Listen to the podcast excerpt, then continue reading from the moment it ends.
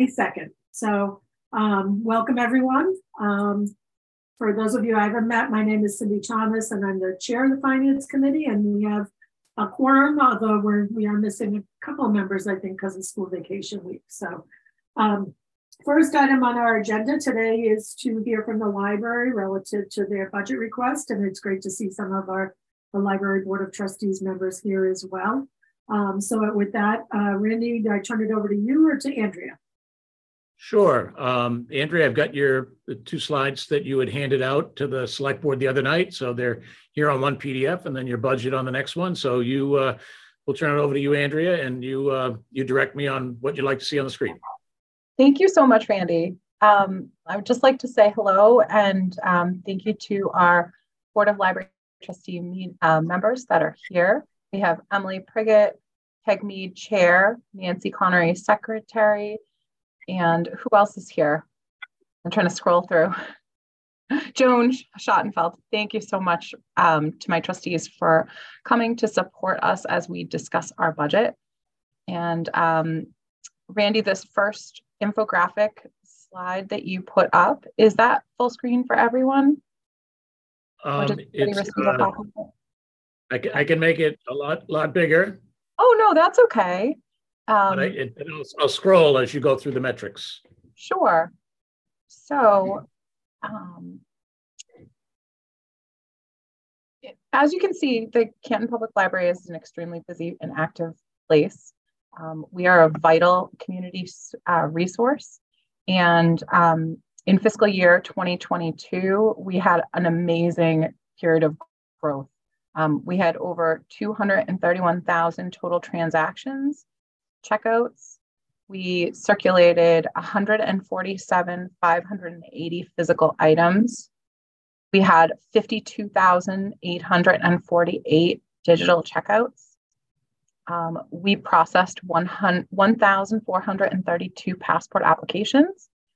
And one of the services that is critical to the library um, mission is to offer programs to the community um, to connect residents with educational and enriching materials and sessions. And last year, we offered 466 programs.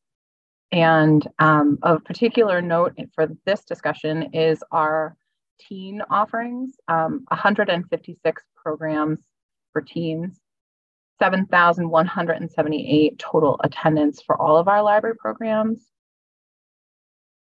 Um, and we had three all ages community events. We've started to utilize our outdoor space at the library a lot more since COVID. And we've done big launches on our lawn for summer reading kickoff. Um, you might remember that. We had 126,000 visits, and that was in fiscal year 2022. We are on track to hit 200,000 visits this fiscal year. We are open to the community 51 hours per week, six days a week, and we're open um, that schedule year round. So we do condense our hours a little bit over the summer. Um, we shorten our Saturday periods, but we are open every day, uh, Monday through Saturday at the library.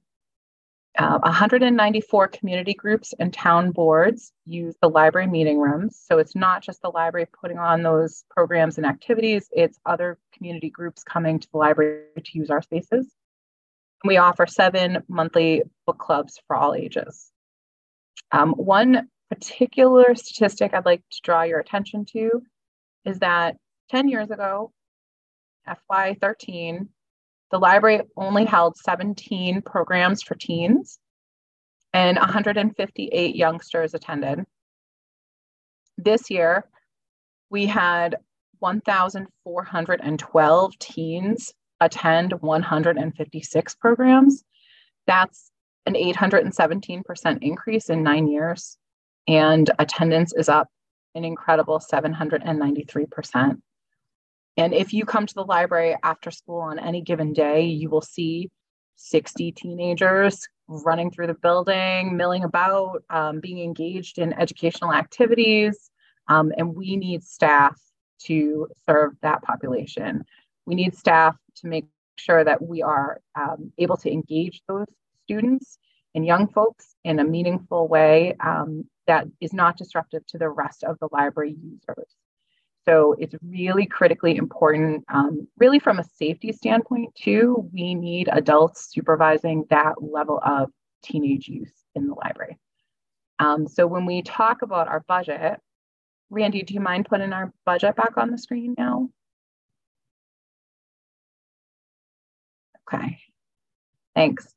Um, I can just hit the highlights for you. Um, but our major request this year is um, something that we've spoken to year after year. I believe this is the fourth year we've discussed adding additional young adult staffing to the library. Last year, we presented um, the same request and we, uh, we decided to fund the position with grant monies uh, for a year. It has been wildly successful. That position is currently held by a 19 hour a week employee that is not in the union. Um, but over the past year, in preparation for this discussion, we have worked with HR. We have um, come up with a grade for this position. Um, we've calculated a salary and um, we've gotten that all squared away with the union. So it, it's ready to go.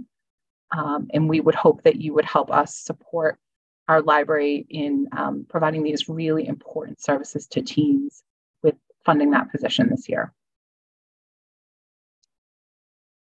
So um, when you look at our budget line, and Randy, I'm sorry, I'm so blind, I can't really see that very well. If you could zoom in a little bit. Yeah, make it larger here. Let me just. Uh, Thank you, Randy. Um, so the um, department like um, library assistant salary position, we're looking for an increase in that line. And that represents um, two things. One is about $33,000 for the 25 hour a week young adult part time position. And then also, we are looking for funding for our farmers market. We're looking to continue this important relationship with the community. For the past two years, the library has absorbed the budget um, costs associated with staffing the library table at the farmers market. And this was so important. If you remember, during um, the height of the pandemic, many, many, many people were unable to bring their young, unvaccinated children to the library for story time. So we used the farmers market to bring story time to that population group on Sundays and um, was wildly successful. That partnership is critically important. And we'd like to continue to do that. This year, the AFSCME contract was renegotiated, and because of new contractual language, we are required to fund those hours at double time. So in the past, um, I could staff one of the two positions at the farmers market and then have another staff member uh, only do time and a half, and she she often elected to take her time in lieu of, so she would take another day off during the week. Now that um, the contract has been signed, I have to anticipate that my staff will elect to take the funding, um, and that works out to $88 an hour for, for some of my staff. So we have to plan for that. So that's where that figure comes from. Um, we are looking to just increase our um, our overtime salary. That's not for overtime. Strictly speaking, when um, any of our library staff members take their time off, their earned time that's contractually obligated, we need to fill in with other straight time library staff. So they are not being paid overtime hours, we are using this to supplement um, coverage in the building for when someone takes a vacation, sick, or personal time. And then the night differential is just correcting um, sort of an arithmetic error in the past. It looks like one of the con- contractual obligated steps uh, for increase was missed um, in a calculation. And now the con- contract has also gone up 90 cents an hour for night differential. So that's why we have sort of a jump in that uh, request. Um, so we're looking for building maintenance and supplies. This is a good estimate for a, a reasonable cost increase in materials. Um, you can look at what we've already spent, what we actually spent last year, and see where we're getting that target figure. We're looking for an additional increase in our computer supplies and software. Um, we are looking to increase the amount of books and materials that we lend to our patrons, which are so critically important. So we're asking for a $10,000 increase to that line. Um, we also need to put barcode labels on those book covers, jackets, um, and then we do process the materials when they come in. And so we're looking at an increase to those costs. So we budgeted about $9,000 for those. Um, and Randy, if you could go down a slide, because I want to talk about digital information and ebooks at the same time. Oops, sorry. Um, so on the on the previous page, we had a $40,000 request for digital information. Um, and if you look at what we spent last year, we spent $40,569 on our digital information. So we need to continue to fund that budget to meet the demand. Um, we truly use all of our digital resources. We um, primarily we serve um, our patrons with an app called Hoopla, which is an on-demand ebook platform, and we don't actually we don't actually the materials that are in that catalog. So we um, separate them out between the ebooks. And then Randy, if you go down, um, this is where you can see um, we are requesting $60,000 for ebooks. Um, and if you look at what we actually spent in fiscal year 2022, we spent $56,035 on ebooks. And I'd like to take this opportunity to again remind the Finance Committee that ebooks that the library purchases are much more expensive than what a, a home user would expect to purchase. We have to pay a platform fee for all of the ebooks that we purchase. Um, so if you could go to Amazon and download a bestseller for $15, it would cost us 35 to purchase the same material for the library. So that is where our figures come in. Um, we hope that you will support this truly important budget for our library to support the growth in operations for another year. And I'd like to open it up for any questions you might have.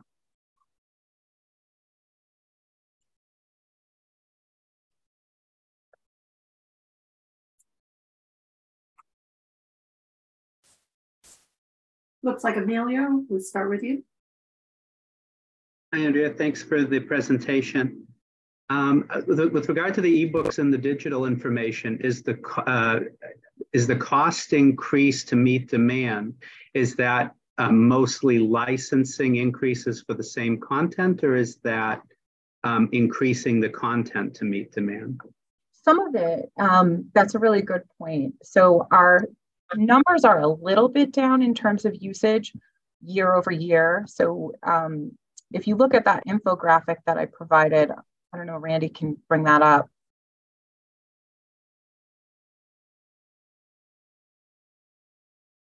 Um, if you look at our digital checkouts, it's on that green page. So you can see that um, in fiscal year 2021, we circed 55,423. And then last year we circled 52,848. Um, so a little bit of an adjustment in the amount of ebooks that are circulated. And that was expected because people came back into the library again after COVID. So they're checking out physical books, where um, if you look at the, the prior fiscal years in 2019 and 2020, we went from 24 to 52 over three years, four years, and that's that really was there was no other way to get library books to material to people um, except for in this digital format. So there's sort of a little bit of correction um, going on here, which is expected with usage, but the costs have increased. So the platform fees have stayed the same. We're not paying any additional um, percentage of, of cost increase for the platform fees. It truly is the cost of the ebooks are going up. Hmm. And with regard to the higher uh, number of digital checkouts compared to before the pandemic, I think if I recall correctly, digital library books can only be taken out so many times as Yes. opposed to a hard copy that can just perpetually be um, uh, loaned. Until So it falls apart. Yes. How, how is that um, also changing the budget for digital books? If they've gone up that high, that quickly, are we seeing that you have to renew those licenses more frequently for popular uh, selections or materials? That is exactly it, Emilio. You come and work for me. Um, that's what our librarians do all the time. We're constantly looking at our holds lists and which digital um, materials have expired, which are about to expire. And just like we would decide what physical book to reorder a copy of when it reached the end of its life cycle, um, we have to do that all the time with our ebooks. So we're looking at, um, you know, the metered access is what they call that. And um, we do, our librarians are experts at that. They really keep on top of it. Um, no matter how many ebooks we buy, we just can't seem to keep up with the popularity. It's incredible. But you can also see that our physical book demand is is very strong, and almost hundred thousand physical books went over our shelves last year. That that's amazing, truly. It- it's really great to see all of the, the things that the library is doing. And um, so thank you for everything that, the, that you're doing as well as the Board of Trustees. Thank you. Um, Andrea, I have a question. I noticed on the budget sheet underneath the total column, there's a asterisk and a note for cell phone stipends. Um, can you, is that in the budget? Is it additional? Yes. That is calculated into my math on that column there um, Okay. for the total. And that was, um, that's a contractual obligation new, and that contract was ratified after these budget sheets were worked out. So I got that figure directly from Jody Middleton, who calculated it all out. So it's included in your total, it's just not included in these line items. Okay. Yes. okay.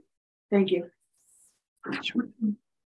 Um, you also mentioned that, um, and then we'll go to Tim, that you used grant funding this year. I assume is that a one-time grant that was available?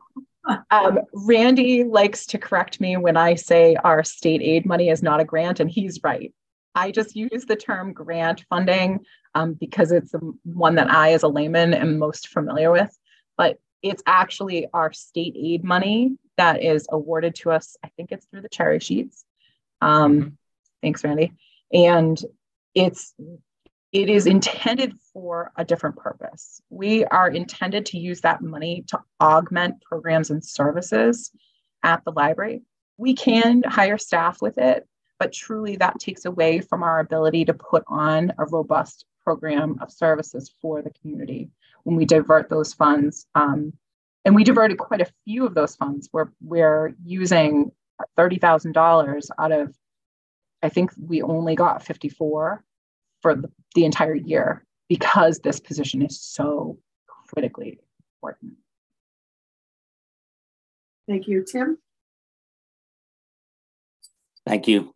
And um, Andrea, I just want to add my thanks to you and your staff for the all your work. Obviously, the the library is a huge uh, resource for the town.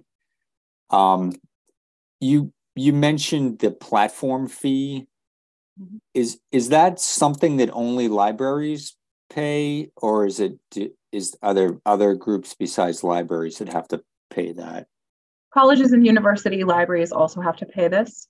So it is, um, you know, it's a big struggle for us because we want to be able to provide these ebooks. Um, they are critically important, but we also have to pay. Overdrive is the big uh, player in this in this arena, and um, it is not something I agree with. I think that libraries should pay the same cost for materials that the public does. And to that end, some of our library advocacy groups are working um, in Rhode Island. There's a test case. Um, they have put together some legislation that they hope will be challenged by the publishers and these big vendors, um, which would ultimately lead to you know a Supreme Court case about this because it is a monopoly. Um, they are really controlling access to these materials. Great. Okay. Thank you. Any other questions, comments? I, am certainly just want to agree with Tim's comments about, you know, really the how robust the programming and offerings are at our library. It really is um, such an important resource. And I think, you know, while we also, uh, many of us think about it strictly, you know, recreational reading, you know, I, am just always mindful of the, the hot spots, the work you're doing to help people access courts, um, past, you know, uh, there's the whole range of community services that you provide that I, I don't know that we always think about libraries as the really kind of comprehensive um, kind of um, service array that that you offer and make available to people, people who are, you know, looking for jobs, um, who may not have good internet access, um, all of those things. So um, thank you for the work. Uh, Peg, do you want to thank you for joining us today? And Thank you so much. We really appreciate the opportunity. Um, I I just want to say, of course, everybody on the board of trustees supports Andrea and all of the library staff 100%. But I do want to emphasize that that YA librarian assistant is just such a critical position because we have one full-time YA librarian and she works 35 hours a week. And the library is open 51 hours a week. And she of course is entitled to vacation and days off as well. And so that library YA assistant position is just something we desperately need. If you've ever been in the library after school, you would understand that completely. Thank you very much so for considering this. We really appreciate everybody on the FinCom and everything you do.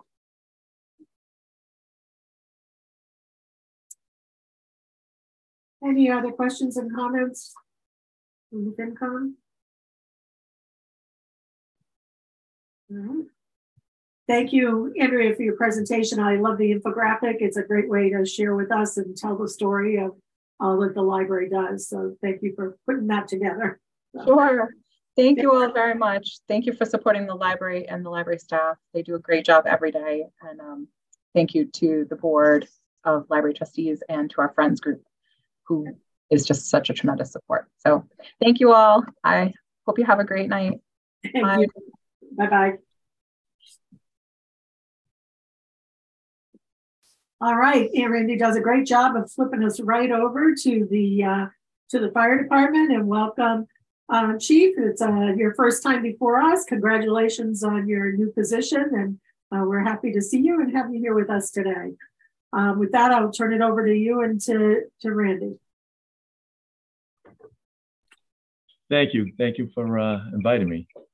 Um, so I guess I'll um, get right into the uh, budget, the first page here. So my budget is basically um, on uh, the increases on contractual salary um, increases and the cost of goods. Uh, so everything you see in white is uh, base budget salary increases. Um, the light blue um, are the 3%, they're basically overtime um, items uh, with 3% contractual. And the uh, dark blue um, are uh, money that we've um, taken out, uh, subtracted, that we didn't uh, need. Uh, so, and the only um, item that really isn't contractual is, is the deputy fire chief um, salary. We're, we're, going for a second deputy fire chief. Uh, so right now, the uh, existing deputy chief, he kind of oversees the operation side and the um, administration side, and it's it's getting a little too much. Uh, so this new deputy chief would basically uh, be in charge of the EMS division. Uh, that would be the bulk of his work because that that is our busiest division it generates the most money and it's um, brings the most liability to the town. So training is uh, key on that uh, on that issue. Um, so in that division is we're um, trying to set, set up a community paramedicine program. Um, and he would uh, probably take the lead on that also, uh, which is going to take a lot of time and work. Um, and also um, grants. Um, we do a lot of grants down here. In the last five years, we've gotten over seven hundred thousand uh, dollars in grants, which we use for uh, equipment um, and we use for training. We get that for training, and uh, that's vital. We need to keep doing that. And basically, um, that new deputy would handle a lot of that, and that would alleviate the existing deputy to go out and do more inspections, code enforcements, um, because we've seen an increase in construction and um, fire prevention duties, and we really don't want to become reactive. We want to stay proactive. Um, we're kind of kind of on that line, uh, so we need to get out more for the uh, code enforcement and inspections. Uh, and it would also offer another um, chief officer to respond to uh, emergencies. Um, so basically, um, if you want to flip that page, okay. So this is the this is basically uh, goods and services. Um, everything in white pretty much uh, stayed the same. Um, so I increased uh, um, the, like the electricity, heating, fuel, uh, 40%. Um, going on just going online, seeing um, that's kind of tough to predict. Um, so I, I, basically bumped it up 40%. Um, repair of motor vehicles, um, that's getting more expensive. We went up 10% there. Um, software maintenance, um, that's all our SOPs, all the uh, ESOs that we, we, do reports on. That's increased. Um, and basically, down the line, gas and oil uh, uh, increase, office supplies, diesel fuel, increase. Uh, equipment for new men. Um, we're short two guys, uh, two firefighters, so I'm hoping to um, um, hire two members. And uh, so every time we do that, we have to buy them fire gear, um, clothes, stuff like that. That, that gets expensive. Uh, if you want to flip to the, uh, so basically that's my the um, fire side. Um, this is the uh, ambulance service. Uh, basically, a lot of this is uh, contractual, 3% um, overtime increase, uh, paramedic training, overtime. Um, and basically, that, that paramedic overtime is um, so these guys have, um, they have to do so many hours of training, and that's at an overtime rate. So that's pretty much a standard number. Uh, multiply, I just multiplied the number of medics times the number of hours times the overtime rate because um, that's mandatory. Um, supplies for the ambulance, um, you know, that's all bandages, everything we carry pretty much in, in the back of the ambulance. Um, that's gone up also. Uh, diesel fuel uh, is increased. The diesel fuel the price increase, and we're getting busier too. Uh, we more runs, we use more fuel. Um, EMT training. That's uh, I hope to hire paramedics, but I can't guarantee that. So if if I hire EMTs, I have to send them to school. Um, that's ten thousand tuition per student. Um, emergency management, that uh, that has stayed the same. Actually, that that dropped down um, to 3,000. Uh, so we don't have any increase in that. Um, if you go to the next page, Randy. Uh, think, uh, there we go. Yeah. Sorry. Okay. There it is. Uh, yep. Uh, the 9/11 dispatches. That's a contractual with uh, Norfolk County. That increases um, per year. that's a signed agreement. Um, fire alarm boxes. Boxes. Uh, the only thing that increases that is increases. basically the, the wages, a three percent increase. Uh, everything else is, has remained the same. Uh, there's no increase there. Um, uh, I think, is there any more? I think that might be it. I, think that's it. Uh, Chief, if I could offer, um, just a couple of adjustments that the town administrator and I had, uh, and, and you and I had made when we met. Um, on the, uh, on the ambulance budget, um, uh, there were, uh, three, um, uh, two reductions that were agreed to. One was, um, uh, on the, uh, defibrillator, uh, maintenance. Um, there's going to be new uh, defibrillators uh, that the chief is going to be um, uh, looking for in a capital item, and the expectation is that we should get the first year maintenance free. So we've we've backed off eighty three hundred dollars out of um, out of that line to account for the the the coverage that we'll get with those purchases, and then um, Right. uh, the paramedic uh, overtime stipend. Uh, we we uh, revisited the math on that. We were able to um, to reduce that by by four thousand uh, as well here on, on the second line. So Yeah. uh, tw- yeah, twelve thousand three hundred reduction there. And then um, uh, the chief had mentioned on emergency management, um, this line here, uh, which is a stipend line, is actually three thousand now, it's supposed to nine thousand, so we reduced that uh, by six thousand. So those are adjustments, just normal adjustments we made during the review. Right. So, um, do you have, have any questions? Um, Aaron?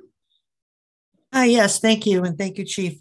Um, my question is on the fire department budget. Um, one of the duties of a new deputy chief position, I think you mentioned a community paramedicine program. Can you Yes. talk A little bit more about that, please. Yeah, so uh, right now, we haven't started that. We we we obtained a, a vehicle um, called C6 um, uh, with a grant, 175,000 um, at no cost to the town. Uh, and right now, we're going for a license to carry blood. So if um, and that would re- actually respond in the county um, if somebody was trapped and they needed blood uh, and it was going to be a, a long on-time scene.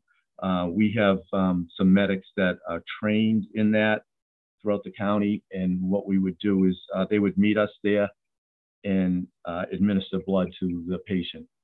Um, and I actually have a meeting with the Mansfield Fire Chief. They run a community paramedicine program, so I'm going to hear what he has to say. But I'm um, thinking to start, um, we could probably work in conjunction with the Council on Aging, uh, the town nurse, and the Board of Health to people that have, you know, mostly elderly that have been released from the hospital that have nobody to take, you know, look in on them. And, and basically, it would be maybe just a check, uh, you know, uh, once a week, maybe um, go in and, and make sure that they're taking their medicines, uh, make sure that they're okay. Um, and, and while we're in there, you know, check the hazards, um, you know, if there's any combustibles close to the stove, any entrances that are blocked. Um, basically something like that. It's, it's in its infancy stage. So um, we're trying to just get ideas on, on actually how to do this, you know. Great, thank you. Mhm.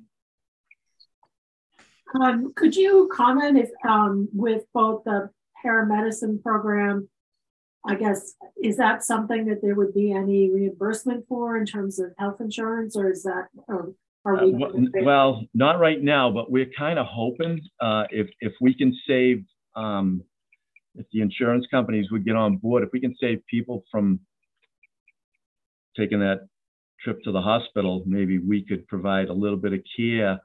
Uh, uh, maybe there might be something down the road, but right now I don't know if there's any reimbursement for that.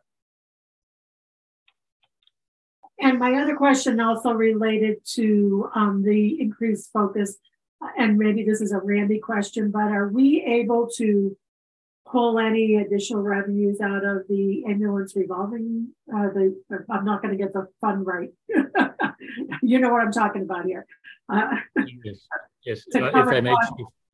Yeah. Yes, the ambulance uh, receipts reserved. So um, after uh, a pretty good uh, thorough evaluation of how that fund is performing, uh, which is well, uh, and uh, in reviewing that with the chief and the town administrator, um, and the, was discussed with the revenue forecast committee as well, which I know Cindy, uh, you're a member, and Emilio. Um, We're proposing that the, uh, the deputy chief position, if it's supported, uh, be funded dollar for dollar by uh, an increased commitment from the ambulance receipts fund uh, to, to cover that, that cost. And uh, when you run out the projection for the multiple years after fiscal 24, it still supports um, what is in, what it's intended to support, which is a continued contribution increasing to the operating budget and also uh, being able to afford uh, ambulance replacements as well.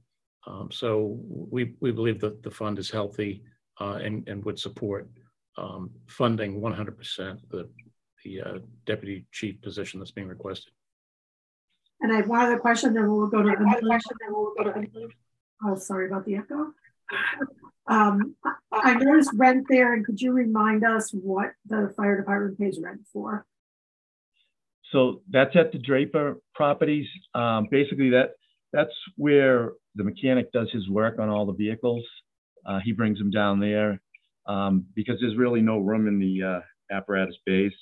Uh, so he has a mechanic shop set up down there. So if he needs to work on anything, he brings it right down there, uh, and he can work, you know, out of the weather. Um, and uh, I believe we have um, right now we, we have the an antique down there that we uh, we store down there. But but most of the mostly what we use it for is for the mechanic. Thank you. Emilio? Thanks, uh, thanks, Chief, for coming tonight. Uh, I just have about three questions. The first is with regard to the paramedic program, is that something that, that you're proposing? Is that something that other towns, there are examples of other towns doing that we could model the program on? Yeah, for right now, the only one I know is Mansfield. So I, I like I said, I have a meeting with him, and I'm gonna kind of see how he started it, the things that he did, and what he didn't like. Uh, so I'm gonna try to pick his brain and see how uh, see how he's doing it. And as a, a follow-up to Cindy's question regarding the rental property there, is there any plan, um, this is probably more of a capital question than an operating question, but is there a a plan to find a, a a permanent location, uh, like a yard or something to do that work? Or is the plan to continue to rent there beyond the term of this? I think it was, was it a 10-year? I can't remember now, the term. Uh, I, I think it might be up in Great. August of 25, I want to say. Um, I, I, I, well, it, it's a good location, um, and, and it's, uh, it's a nice building. Uh, he's got it set up real nice for himself. Um, so I, I would say, uh, if we could get it again, um, I, I think we'd probably go for it. You know, it's, it's, uh, centrally located. Um, so it's working out well. And uh, the, the third question was just, uh, you were talking about EMT training uh, versus paramedic training. Uh, could you explain the difference between the two skill sets and what the difference is between a paramedic and an EMT? Well, uh, a, well, paramedic uh, involves a lot more schooling, and and basically, they um, they can administer drugs. So, and that's a big deal because they have to know exactly how much to give and and what medication to give. So, um, there's a lot more involved um, with paramedics than, than an EMT. A lot more schooling. Um, yeah. So the, so the EMT training doesn't bring them up to the level of a paramedic. It's it's just for that particular no, it's skill just- set of an EMT. Yes, right. Yeah, the EMTs have to keep up their uh, training as well. Um, it's, it's not as much as involved. The, the paramedics are, are a little more involved. They they actually do rounds with a doctor. Um, they're required to do so many rounds, um, and the, the EMTs, they have to keep up their accreditation, but uh, there's more involved with the paramedics. Thanks, Chief. Mhm. Any other questions?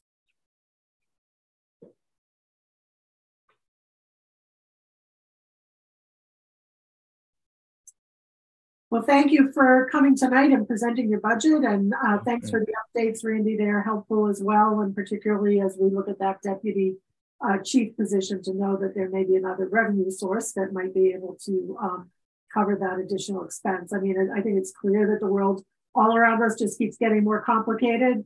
With the population is aging, um, and, and it sounds like you also had a busy weekend this past weekend. Absolutely, yeah. Well, yeah. Um, but thank you on behalf of the committee for all the work that you do and, and for all the work that's done at the fire department. Okay, thank you for having me. And Thanks, Chief. okay, thanks, Randy. Thank you. Bye bye. So I think the next round, Randy, are are uh, all on you. Yeah, everybody's favorite topic, debt. So um, as you recall, uh, we did actually review the debt budgets um, three sessions ago.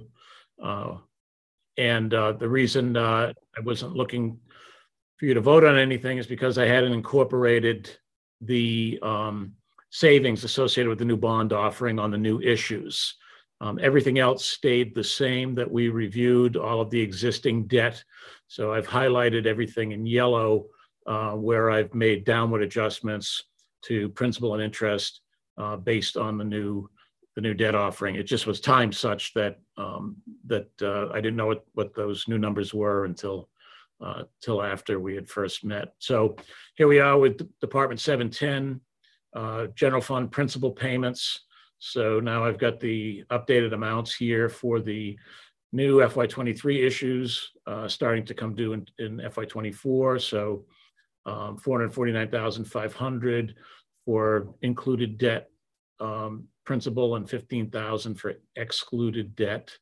Um, these are schedules that you've seen and I know you have in your binders. So nothing here changed. All of the existing debt by purpose hasn't changed. What changed was this schedule here. Um, these two numbers or this column of numbers, principal and interest.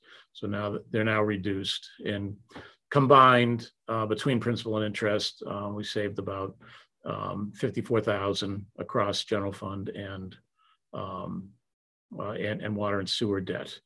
Uh, so the the new number for principal at set on 710 is 3,557, 551, um, down from FY 23. So we have some debt amortizing.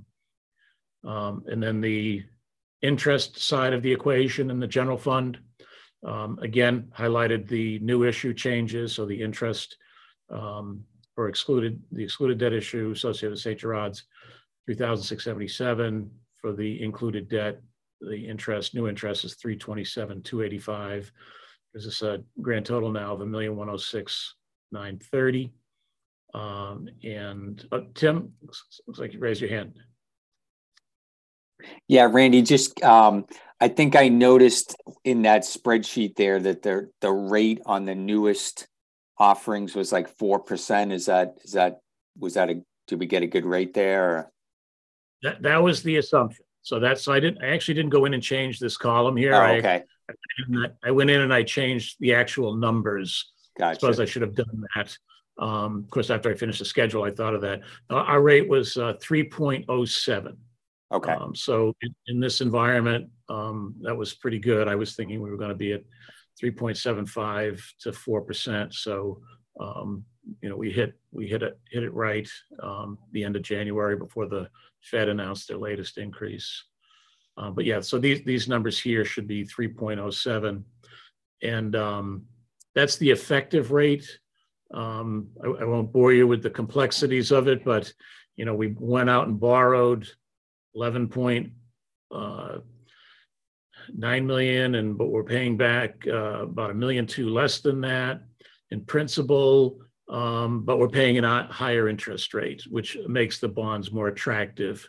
um, to to bond buyers. So the coupons on these bonds will be in the uh, four to five percent range, but net net to us because we we got all the cash that we needed, um, but uh, but we um, we only have to pay back uh, about a million two less than all that cash uh, because our interest is uh, being subs we're subsidizing the interest coupon that they can market to people. But 3.07 to us, that's all that that's all that mattered. Great, thank you. Thank you. Um, so then uh, this trickled through to the water, uh, water principal and interest payments. So we had new issues there as well. So what changed here was the, again, the FY23 new issues. Uh, the debt service for next year will be 348,296 on the new issues, principal and interest. Um, and the total principal and interest number for water debt uh, next year will be 3,740,966.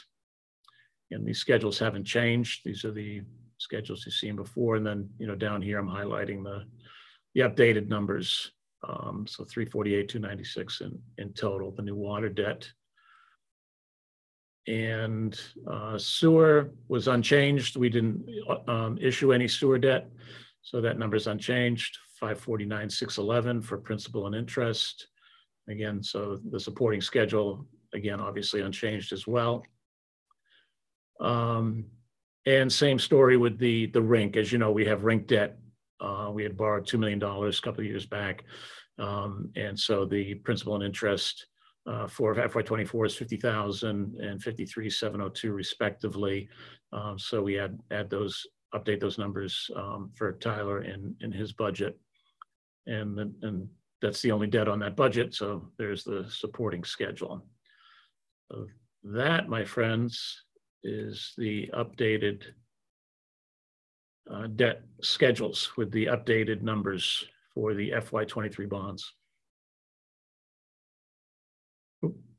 Sorry, in terms of what you, what you votes from us evening, um, we need to take a vote on the principal payments, 710, is that correct? Um, short answer is yes, Cindy, but I just, I, I did want to comment briefly though. So since debt service is required, and these are indeed the debt service amounts that are due next year, um, it's highly appropriate uh, to vote these amounts. We have to pay them. This is actually the primary reason we have a have a stabilization reserve of $10 million in case something drastic happens to the town so we could pay our debt service. So it's appropriate to pay that. And the reason I, I couch it like that is that I don't suggest voting on um, any other budgets until we have the governor's uh, proposed budget. Hopefully, will be dropped out as promised a week from today, and we can uh, review uh, the updated revenue forecast at that point. And then uh, a week later, um, we'll have the uh, you'll have the target budget target discussion on the eighth, um, and then after that, uh, and and we've gone through a um, recommendation process with the select board then it would be appropriate to vote the other budgets, you know, once we know where the, uh, uh, you know, what cuts will need to be made and what we can afford. But the debt service is the debt service. So, so again, short answer is yes, it's, it's, a, it's appropriate if you'd like to take votes on the debt service at this point. So thank you for the clarification. I think it's, it is important to note, um, and for those who might wonder, well, we listened to the budgets, but we didn't take any action. Um, we really don't yet know for certain what we have available on the revenue side. So um, important for us to hold those. So should we start with a motion on 710? Um, does anyone want to make a motion on general fund principal debt service payments? I move that the finance committee recommend $3,557,551 toward Department 710 principal payments for fiscal year 2024. Second. And Randy, any discussion? Uh, Randy, do you want to call the vote for us? Yes, Madam Chair. Rookie. Aye. Maureen. Aye. Tim. Aye. Karen. Aye. Dan. Aye. Emilio. Aye. And Cindy. Aye. Unanimous 700, Madam Chair. and then that will take us on to long-term interest payments. And um, do we have a motion?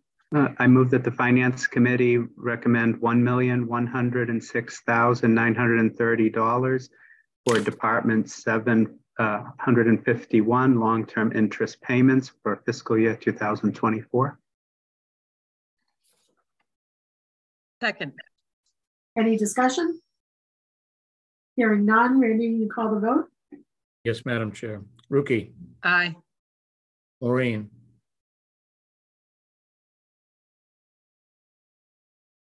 I'll I come know. back. Yeah. Oh, did you get, did I get you, Maureen? Yes, aye. Aye, okay, sorry. Uh, Tim, Aye. Karen, Aye. Dan, Aye. Emilio, Aye. and Cindy. Aye. Unanimous again, Madam Chair, seven zero zero.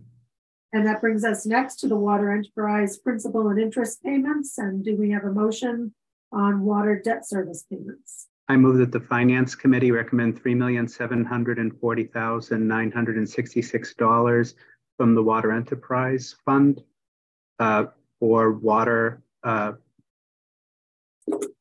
principal interest. interest payments for fiscal year two thousand twenty-four. Second. Any discussion? Hearing none, all in favor? Uh, Rookie, Aye. Maureen, Aye. Tim, Aye. Karen, Aye. Dan, Aye. Emilio, Aye. and Cindy. Aye. Unanimous again, Madam Chair, seven zero zero. All right, so bring us next to the sewer enterprise principal and interest payments, sewer debt service payments for FY twenty-four.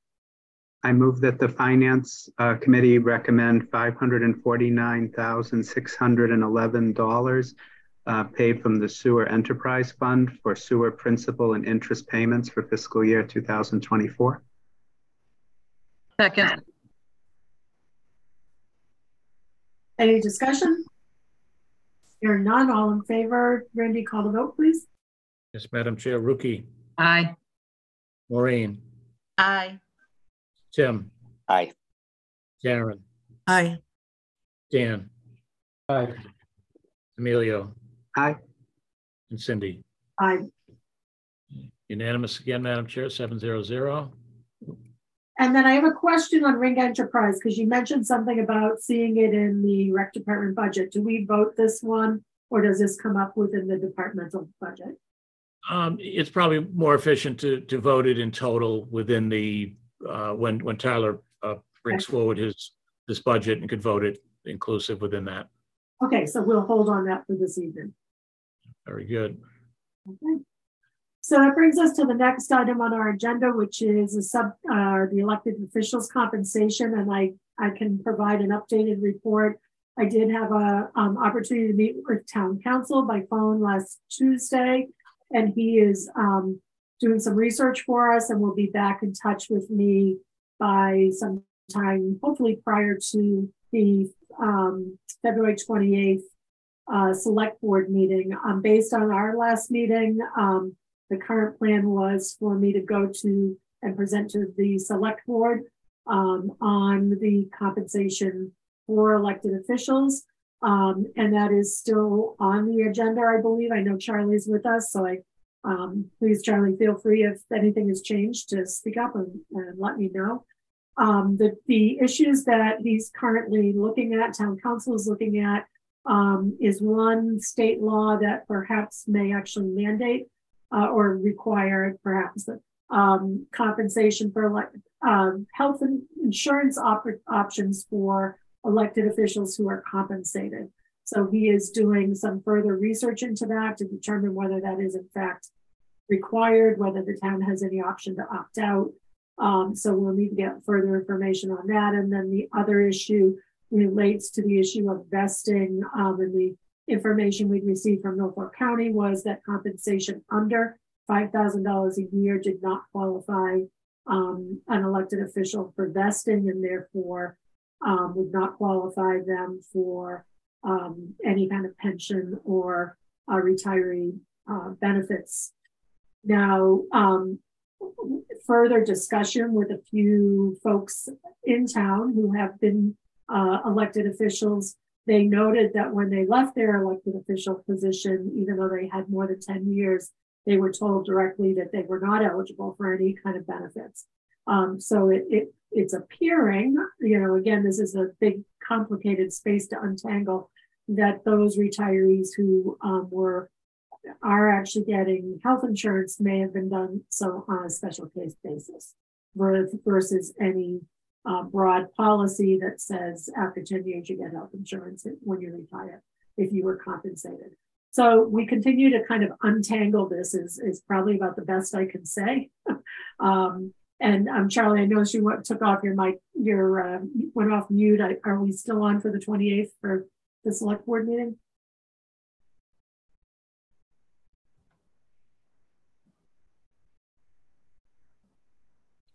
And we can't hear you if you're talking.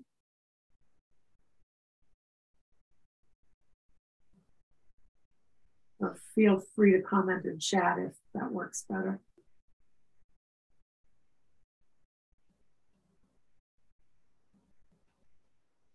So um, I don't know if folks have any questions with regards to the elected official compensation. As I say, it's it just keeps feeling like it something to untangle.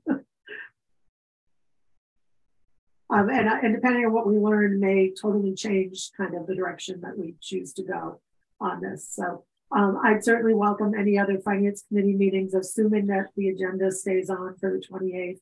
Um, any other finance committee meetings who would like to attend that meeting are certainly welcome to do so.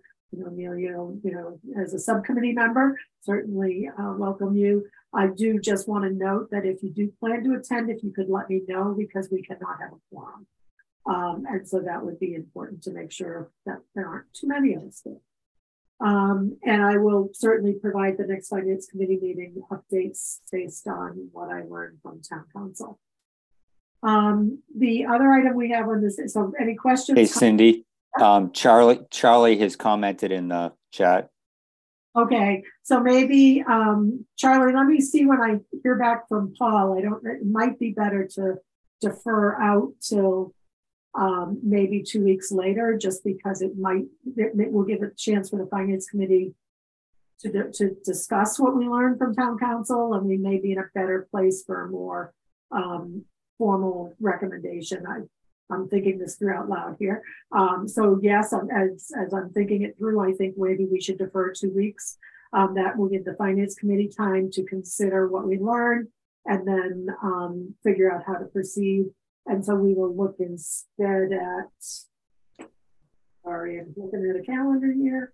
Um, rather than the 28th, that would bring us to the 14th of March. And uh, Madam Chair, um, Charlie did indicate in the chat, if, if you didn't see it, that it was on the agenda for the 28th, but uh, no, no problem to move it to a future agenda item. I'm thinking, and I see some people nodding, that probably moving it to a future agenda so FinCom has a chance to review what we learned and decide how we'd like to proceed makes sense. So, all right. Based on the nods of the heads, that's that's I think uh, Charlie, that's kind of what we'll do. so, um, so then that brings us to uh, old business and um, a couple of things that we have coming up. One is to review our liaison uh, we're a little bit far into budget season at this point, but we do have um, some liaison assignments that are vac- vacant given um, some change in our membership. Um, and um, so wanted to just check in. Um, Maureen, I don't know if you've had a chance to look at this, if there are any that you would be willing to pick up on. Um, you know, the liaison is not a heavy role. it really is to sort of be a point person to do a introduce yourself to the department head and let them know you're there as a liaison and um, available to you know talk to them or connect with them if there are any issues particularly as it relates to their budget um, so um, we also can shuffle the deck a little bit here if there are any folks that are looking for a change in assignment I think I probably am um, not carrying my full weight, Cindy. So Okay. I'll take, I'll take one more uh, with the caveat that I'm out of the country for the next two weeks. I don't know that that's going to make any difference, but if you want to assign me, you know, someplace else, I will take that. Do you want to take fire department since we already heard them today and Sure, that work out okay? Sure. Um, All right, and then, um, Maureen, I don't know if you're comfortable. I'd be happy to relinquish veteran services, given I'm the chair this year. Again, that's not a big one. Um, but if there's anything else that folks want to. That's fine. You can assign me wherever you think I can be useful. All right, well, why um, don't we put you on historical commission because we have a vacancy there and I will let go of veteran services. And um, Okay. put you there, Maureen. Sure. All right, I think um, Parks and Recreation um, and Police Department, we've typically had a number two. I don't know that that's particularly essential. Um, I don't know, Randy, do you have any feeling about that? It doesn't feel like we, you know, capital planning is kind of the heavy one. um, this year, community preservation isn't going to be putting forward other than the cost of um, their administration. They're not going to be putting any forward any proposals this year. So um, we're probably. in I, I would defer it to, uh, Madam Chair, I'd defer it to Dan since he's, he's the primary on both of those, whether he thinks, uh, he needs an assist. I, I don't think so. Um, like I said, it's, it's not really heavy lifting. I mean, Okay. you, you reach out and, I mean, I, I don't think it's a two-person role. Okay, so we'll take off the alternate alternates on the um, Parks and Recreation and the Police Department. And I think with that, we will. with that, we will. Excellent. The other item that we really need, to, um, so we need to review are the meeting minutes from February first. Um, and I do, while we're at minutes, just a reminder that the primary for today is Dan. Um, so, um, so do we have a, um, are folks ready to vote on the February first meeting minutes? sure. Yep, All right, do I have a motion to approve the, Move to approve the February 1st minutes. Second, any discussion, comment? Randy, will you call the vote? Yes, Madam Chair. Rookie, Aye, Maureen, Aye. Tim, aye. Karen, Aye. Dan, aye, Emilio, Aye. and Cindy. Aye. Unanimous, Madam Chair, seven zero zero. And then the next set of minutes we have, oh, okay. Do we have um, So, uh, oh, I'm sorry, were there, were there other minutes? I'm sorry. minutes from the fifteenth? Or are those still in review? I think those were I the believe meetings we meeting couldn't was- have. That canceled. Oh, Madam yes. No minutes. That's easy. Sorry, thank you. Um, okay, so then we'll move on to our meeting schedule. Um, and I'll let Randy take, take us through this. Sure. So um, I want to thank Ellen uh, for uh, assisting greatly w- with this today. So we've tried to lay out um, just about everything that we need to cover in the next um, month and a half. so um, obviously the well the 27th uh, our understanding is is that we, we're not going to have a quorum um, and so that that was the off cycle meeting so um, we're asking if the committee would want to replace that off cycle meeting with March 6th sandwiched in between two regular meetings of March 1st and March 8th Works for me. okay by me. Works Still for a me. problem for me. I- I can make the sixth. Three. Maybe you need to know who can't. I know I can't, okay and everybody else can.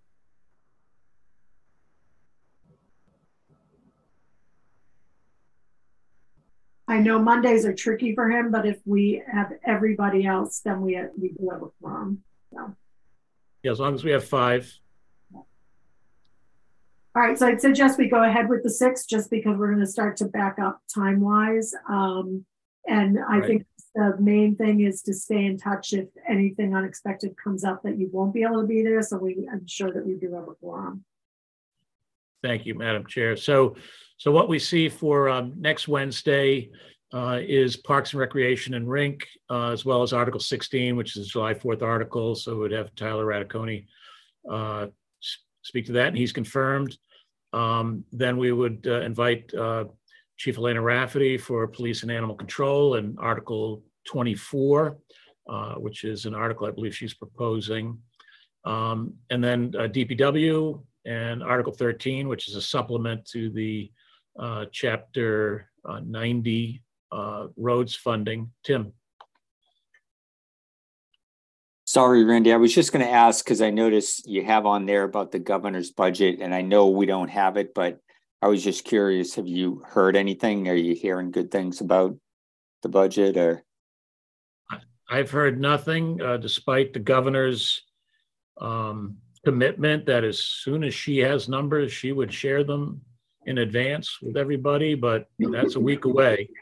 And we haven't, with the respect to the, to the governor, they, there's a reason they get an extra five weeks um, when you have a new governor. So doesn't seem like a lot of time to most people, but to us, obviously, it throws a little monkey wrench into our process because we would have been far down the line of of uh, having a firm revenue forecast and budget targets and, and whatnot and, and starting to vote on budgets. But so um, as you can see here, uh, I'm expecting it on the first.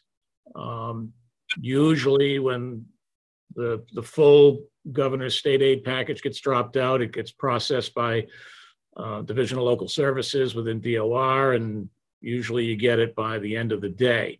So as soon as it drops, I'm going to update the revenue forecast document uh, that um, believe everybody's seen and the Revenue Forecasting Committee has voted on. We're going to update it with the governor's proposal.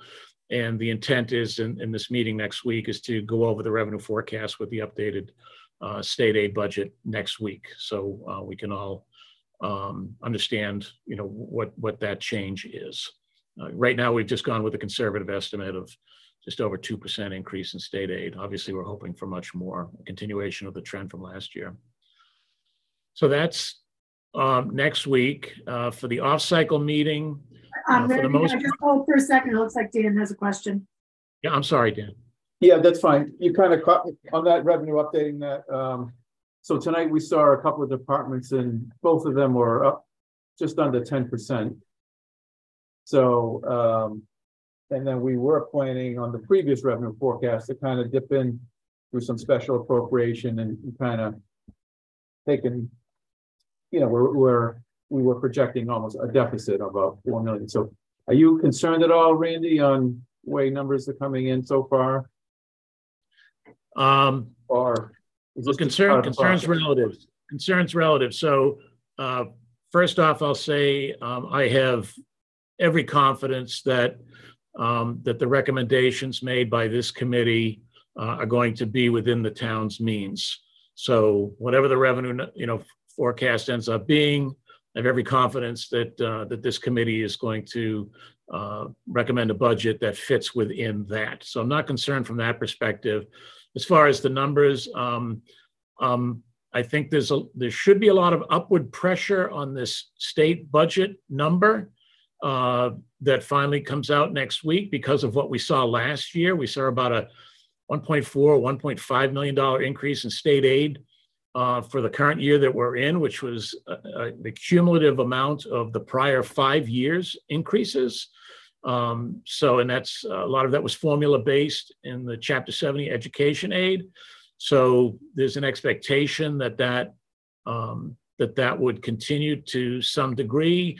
You've also got the factor of the millionaires tax uh, that was passed effective January 1st that is supposed to be additive to education and uh, transportation uh, state budgets this year. So obviously that's uh, goes through a legislative process, but so does the governor's budget.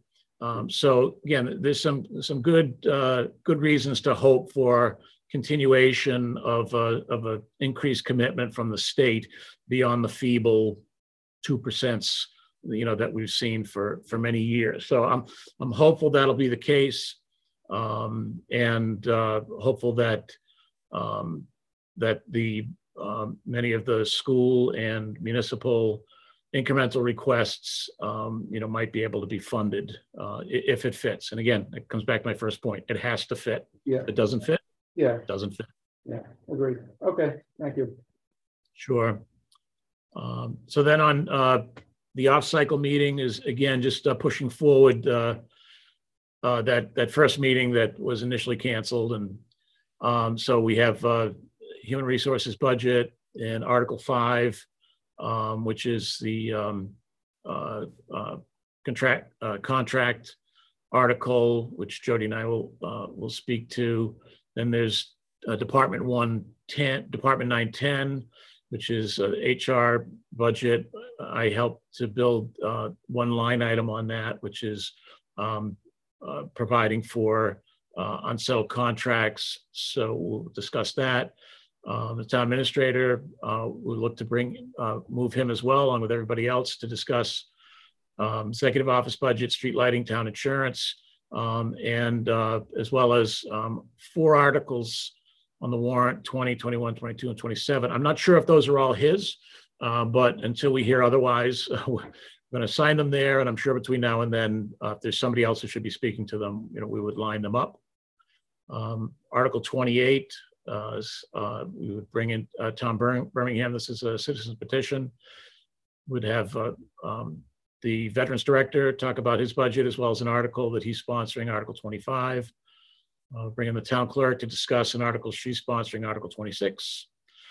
Um, And then on the 8th, uh, we had scheduled in our initial plan to have uh, the CCPC, otherwise known as CPA, uh, to come in and discuss uh, their recommendations. I believe they'll have three motions this year. Um, And then the, uh, on the 8th, given that we would have seen, I'm hoping, uh, the final revenue forecast on the 1st, hoping we'd be able to have the conversation on the 8th to finally set the municipal and school uh, budget targets on the 8th. Um, On the 10th, that's a Friday, uh, capital planning is scheduled to submit their recommendations on capital to, uh, to the FinCom. Um, If that happens, we've got, got them scheduled to meet with you on the 15th uh, to review all their recommendations. Um, And we'll also discuss um, a capital supplement motion that we've talked about before. I'll also discuss a, a variety of different articles um, that I'll, take the lead on. Article seven, motion one, and articles eight through 12 uh, and 19. And again, just looking forward here uh, to the, because there's not a lot of meetings left. Uh, On the 22nd is when we would have representative from the school committee, representative from the select board, uh, probably the superintendent, the town administrator, uh, review their uh, voted operating uh, budget requests. Um, And then we'll probably hear from the schools on Article 18, the um, SPED uh, Reserve Fund. Would have uh, Gene Manning come in, the interim town planner, discuss a couple of his articles, 26 and 30. Uh, Would have the chair of the planning board, Tricia McDermott, discuss Article 29. Um, And then we would look, after hearing the capital budgets on the 15th, we'd look for a vote on capital budgets, if possible, on the 22nd. And then also discuss the consent agenda in, in that meeting as well. Um, On the 29th, um, would be looking to have votes on the operating budgets. Um, And by the 5th, which is really the last meeting before, or last regular meeting before we need to get things off to the, to the printer on the 10th, uh, we would look to uh, um, review and, and approve uh, the, the Finance Committee report. So in looking at this, so, so it looks like everything fits. You know, we've covered every, every uh, warrant article within this, every department um, that has a, um, a, a budget increase of more than 3,000. I think the only one I don't see on here that I wasn't thinking of today was uh, Blue Hills. So we would probably have Blue Hills Regional come in. Obviously, there's room uh, within a couple of these nights. And if we're unable to schedule somebody into, say, the, the 6th, um, we, you know, we certainly have, have space further on down. So I'm feeling good about um, wh- where we're headed, uh, as long as we have that special uh, meeting. Um, A couple of hands raised. Emilio? Uh, Randy, I noticed that Article 26 has uh, Tracy and Gene both talking about that. Is Gene going to speak to us about Article 26? I think that's a town clerk specific. Is it another one? Uh, Give me one second here. Let me just double check the the warrant.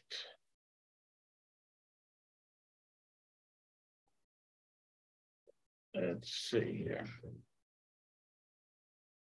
Article 26 is the town clerk, right? So that should be, It, it, it, excuse me, Madam Chair, it might be twenty-three. The TNC per ride assessment funds, so that's a Yes. typo.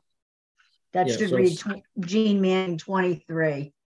good catch, Emilio. Yes, so, um, and the other one, Article 30 is uh, short-term uh, rental of residential property. So 23 and 30 for, uh, for Gene. And then, um, which date did we have? Oh, the town clerk up here. Yeah, Article 26. So yeah, typo. Article 23 down here on the 22nd.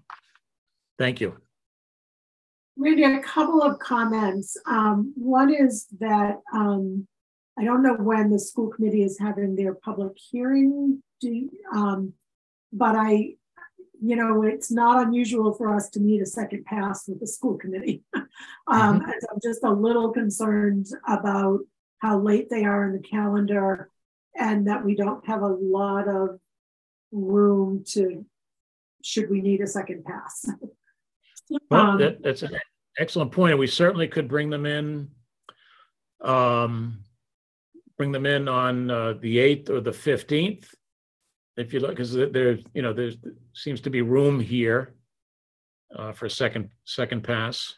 Uh, How many times have, in the last few years, how many times have we done a, a, has the FinCom had a second hearing of the school budget?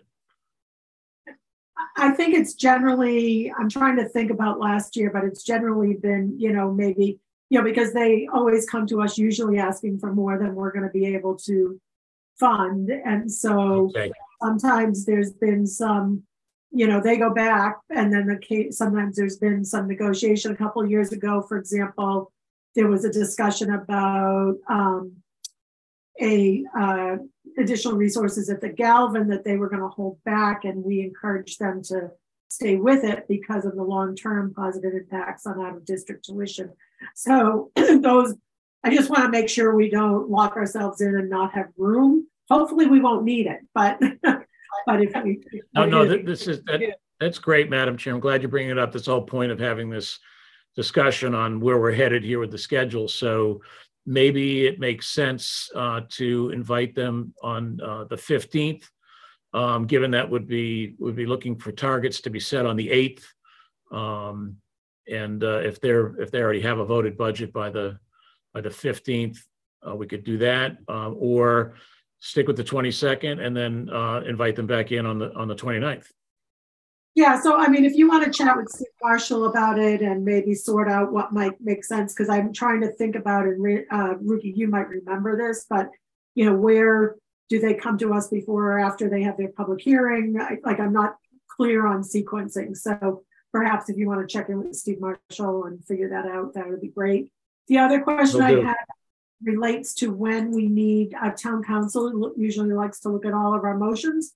Um, so I noticed that they need to be sent to the printer on the tenth. Um, but we probably need to, um, be looking to get, oh, there it is. Never mind. Thank you. I missed it. Happy St. Patty's Day. Thank you. So um, just if we could put on next week, next, our next agenda is um, article assignments. Um, Mhm. and so again, just a reminder for everyone that all of the articles, um, unless they are an article that we defer to the planning board on, and there are some of those, um, require a discussion on behalf of the finance committee. Um, and so what we typically do is go through those articles and assign them to finance committee members. Last year's warrant provides a great example of what those um, discussions look like. Um, and we can get everyone a copy if you don't have one of last year's warrant um, for that example. But I, would say let's start working on that list because as we start to vote some of these, some people may start to want to work on their discussions and not be like me who ends up doing them all at the last minute. So, Excellent. Um, okay. Any other comments on the schedule that folks have? No? Okay.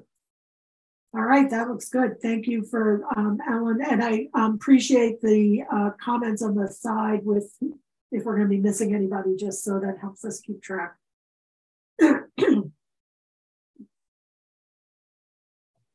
Excellent. All right. Do we have any other business for today? I think, was that covered? I think that's uh, it. Uh, oh, Ellen's got her hand up. Madam Chair, um, did you want to vote on the subcommittee minutes for January 18th? You and Emilio, or wait for Dave? Um, why don't we make wait? Because I also had one change, Ellen, that I didn't get back to you on. Okay, thank you. So let me do that, and then um, we can vote them at the next meeting. And that was a question, uh, Madam Chair, uh, that uh, the subcommittee had. Uh, does the FinCom vote on that? Does the subcommittee vote on that? And the answer is the subcommittee votes on that. Okay, very good. Let's put that on for next meeting. And Ellen, I promise you, I will get you my one comment. All right. And, other? Oh, here we go, Randy. Thank you. no, I, I, was. I'm not going over this, but I just wanted to. I just emailed this out uh, this evening. This is in essence a summary of the asks um, for all the municipal departments. It's also the fixed cost schedule and the enterprise summary schedule is here, all on five pages. Um, so this is your sort of Reader's Digest version of, of uh, everything that's being requested. Again, there's no, this, this does not reflect any decisions because we still need the governor's budget and set targets in order to be able to do that. But if you're looking for a crib sheet, uh, which sort of summarize all, summarizes all the incremental asks, as well as often to the far right hand column here, um, all of the uh, harvesting of um, utility and repair and maintenance uh, budgets moving into Department uh, 192. Um, you'll see that there as well. It's a zero sum at the bottom here, but in essence, we're moving um, $560,359 up into Department 192, which uh, public buildings, which currently de facto will be our central maintenance budget. So this is, I just want to point out that you have this now. It's a de facto cheat sheet for, for all of the budgets. And Randy, can I just ask you a question about the, the uh, central maintenance expense reassignment? Is that, um, you know, that's obviously a new approach in our town. Um, I think we've talked about it. I just was wondering how those discussions are going with uh, town departments that might need to be moving some portion of their budget over to that line? Is that how that's sure. going? So um, with, uh, with the town administrator's leadership, um, that whole effort in this uh, this endeavor here is moving very well. Um, so all of the departments are, are on board. All of the amounts that you'll see on that spreadsheet in the right-hand column moving up to Department 192 have been agreed upon. Um, you know, we've combed through in cases where uh, the repair and building maintenance slash supplies line item might have other departmental supplies in it other than building repair and maintenance to sort of parse out, you know, what are uh, supplies budgets that the department counts on. So we're just harvesting uh, the repair and maintenance component. So everybody's on board. Um, it's been widely communicated uh, and discussed and um, I'm I'm excited to ultimately you know see it see it happen. It'll be a transition. Um, you know, it's not going to happen flash cut, but effective July 1st, we'll be looking to move to that model. Um, you know, there's a, a, new staff position that's proposed here um, to to support that.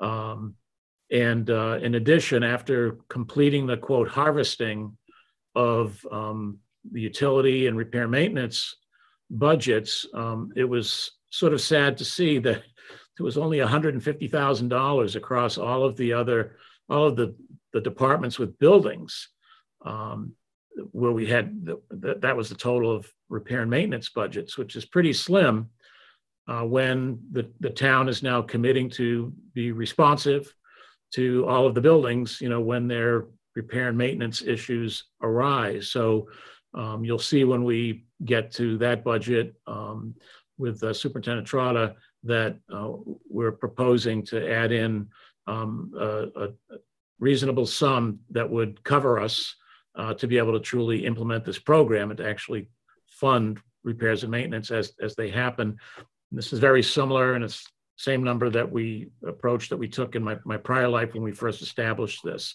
Um, is, and, and it's no surprise. Um, repair and maintenance budgets are thin. Um, and so it's just sort of highlighting the, the need all over again once we look at them. Thank you. Any other business for today? Hearing none, do I have a motion to adjourn? So moved. Second. All in favor? Randy? I gotta shake it up, Tim, Aye. Karen, Aye. Emilio, Aye. Rookie, Aye. Cindy, Aye. Dan, Aye. and Maureen. Aye. Unanimous, seven zero zero. We are adjourned, Madam Chair. Great. good Thank night, all. much, Have a good night. Thanks, Looking everyone. at the-